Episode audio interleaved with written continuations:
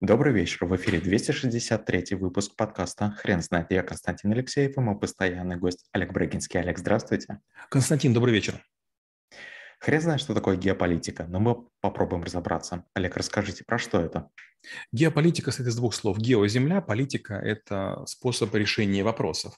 Геополитика – это когда мы начинаем думать не только своей территорией, своим округом, своим городом, своим районом, своей страной, своей какой-то там землей, а когда мы начинаем думать о том, а как же другие себя поведут. Простой пример. Например, мы с вами находимся недалеко от границы с Китаем, и с китайской стороны река течет. И в этой реке много химикатов, и сдохла вся рыба. Мы ничего не делали, другая страна допустила такую оплошность. Как будем действовать? Можем ли мы нападать? Можем ли мы как-то договориться? Другой пример. Мы закупили, допустим, в какой-то стране, скажем, в Канаде много пшеницы. Нам ее привезли, а она заражена каким-то грибком. Получается, мы деньги заплатили, мы товар получили, внешний вид нормальный, но мы не можем им пользоваться. Мы понимаем, что ее даже нельзя везти в наши элеваторы, потому что будут страшные потери. Возникает вопрос, вернуть за чьи деньги? Уничтожить? А кто вам деньги вернет? Получается, что геополитика – это мы должны учитывать ситуацию не только здесь и сейчас, не только на территориях, которые подконтрольны, но мы должны участвовать и должны учитывать и других игроков. Понимаете, если ссорится человек и человек, можно говорить с обычным судом. Если, допустим, человек государства, понятно, на территории государства будет там какая-то разборка. Но есть объекты географические, очень удаленные, у которых у нас с ними очень плохие отношения. И возникает вопрос, как долгосрочно строить отношения, с, допустим, с странами на других континентах? Или, допустим, как, допустим, относиться к такой штуке? Недавно на Фарерских островах, они Дании, кажется, принадлежат, убили, по-моему, почти полторы тысячи дельфинов. То есть взрослые люди загнали и убили полторы тысячи животных, которые мы считаем, как бы, ну, не нужно убивать. Вопрос, надо ли нам возмущаться? В каком виде? Какие претензии? А имеем ли мы право? То есть геополитика – это комплекс сложнейших таких а, традиций, а, м- исторических правил, а, неписанных договоренностей, которые частенько входят в противоречия настолько, что страны готовы друг против друга начать войну или начинают информационные какие-то атаки. Но в конце концов, к счастью, никто не нажимает ядерную кнопку. И за это спасибо.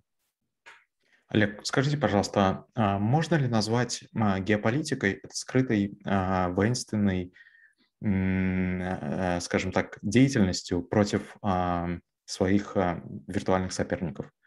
Ну, конечно, можно. Я часто говорю, что вот, к счастью, после бомбы, которую создал Сахаров, которая оказалась уже неподконтрольной, вдруг мы взяли большие суперкомпьютеры и стали моделировать, как же будут развиваться боевые действия. То есть мы перестали терзать нашу атмосферу, нашу землю ядерными взрывами и другими всякими историями. И так появилось моделирование, которое развило компьютерную область. То же самое с геополитикой. Мы можем заняться сценарным анализом, это отдельный навык. Мы можем думать о там, теории конкуренции, тоже отдельный навык. Но в какой-то момент времени мы должны понимать, что какое бы мы ни совершали действие, кто кто-то кому-то мешает. Например, у вас тяжелый день, вы пришли в ресторан, и вы хотите помолчать, посидеть, повтыкать, тихонечко пиво подсадить. А рядышком компания, которая матерится, ругается, у них счастье какое-то случилось. Допустим, команда борцов, которые победили в соревнованиях. У вас какой вариант есть? А, уйти, Б, с ними задраться. Дальше, чем закончится? Или они вас побьют, или вы их, или полиция. В общем, день может быть испорчен. Получается, геополитика – это необходимость думать о силах, о применимости и о последствиях. Олег, скажите, пожалуйста, а какими принципами, принципами руководствуются участники геополитики?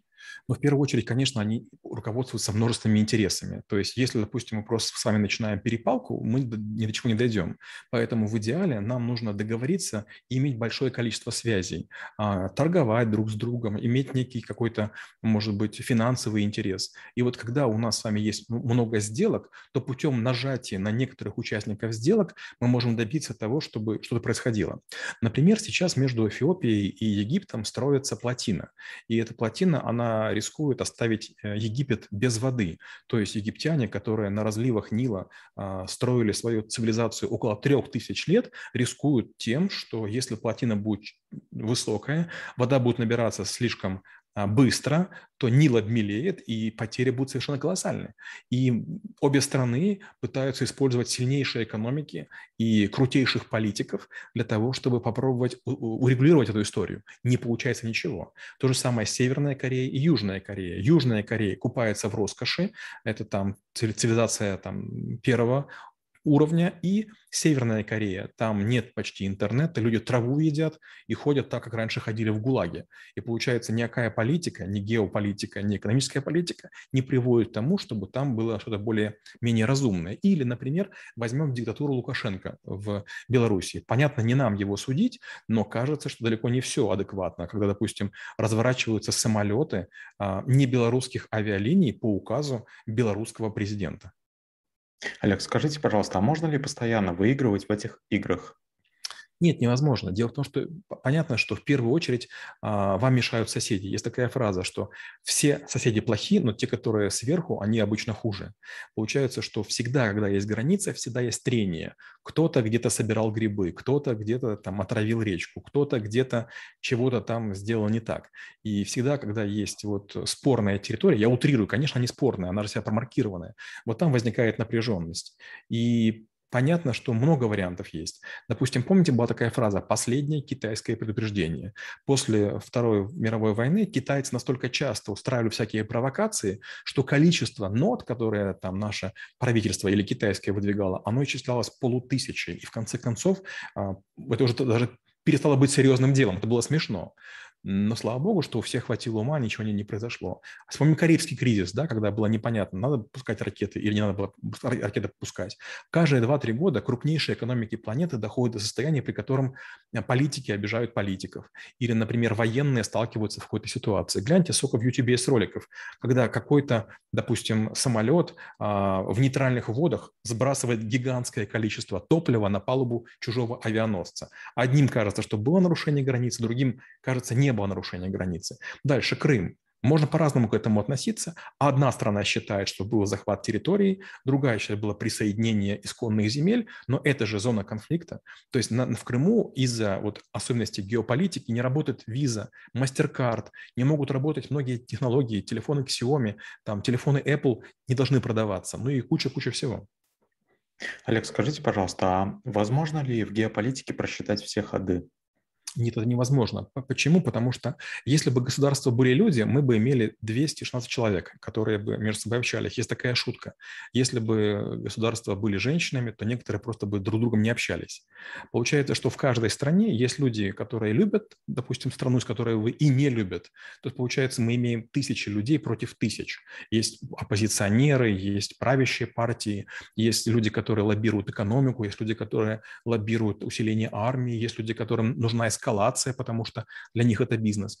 Часто говорят, что экономика – это концентрированное выражение э, политики, а вот геополитика, к сожалению, это концентрированное выражение олигархов.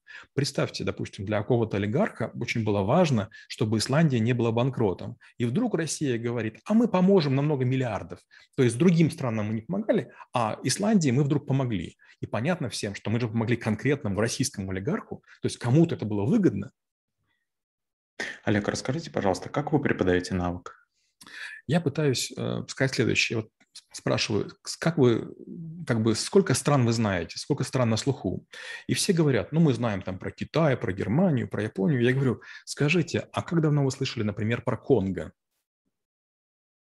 про Кот-д'Ивуар, про Монголию? И все говорят, а точно. Я говорю, понимаете, вот смотрите, вроде бы Китай возле наших границ, а вот зачем Америка нам? Другой континент. Вы что, правда думаете, что Америке, допустим, там нужна земля, там, скажем, там российская или бывшая территория СНГ? Это же невозможно. Если страна демократическая, она этого делать не будет. Или, например, я говорю, а вот скажите, а почему, допустим, гигантский континент Африка, где есть такие большие страны, как Судан, как э, Египет, как э, Танзания, как э, Нигерия, вот почему эти страны на мировой арене не слышны?